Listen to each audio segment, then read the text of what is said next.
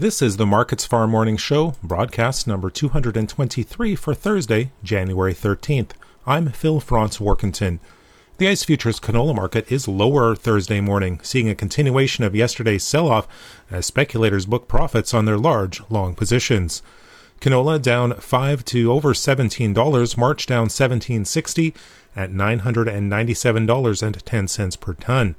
Losses in the Chicago soy complex and strength in the Canadian dollar contributed to the weakness in canola. Malaysian palm oil and European rapeseed futures are also down today. Tight Canadian supplies do remain supportive in the background, but demand has been curtailed considerably. That's leaving the market open to a correction. In the US, soybeans, corn, and wheat futures are all lower.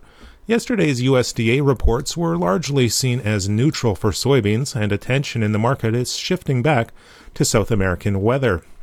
The March soybean contract down 27 cents at 13.72 per bushel.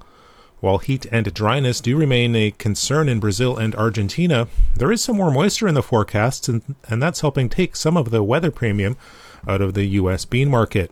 Weekly U.S. soybean export sales came in at just over 900,000 tons. That was in line with expectations.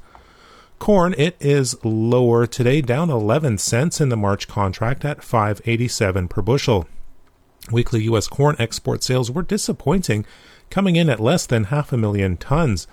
Declining demand from the ethanol sector was also bearish for corn today. However, production issues in South America did provide some underlying support. The Rosario Grain Exchange lowered their estimate for Argentina's corn crop to 48 million tons. That would be well below the USDA's current estimate of 54 million as Argentina deals with a heat wave. Wheat, it is lower today. Minneapolis down 9 cents in the March contract at 9.11 per bushel. Kansas City down 16 cents in March at 7.61 per bushel. And Chicago wheat, it is down 12 cents in the March contract at 7.45 per bushel.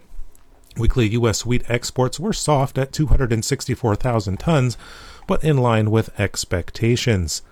That's a look at the ICE futures and U.S. markets for Thursday, January 13th. In Winnipeg, for Markets Farm, I'm Phil Franz Warkentin.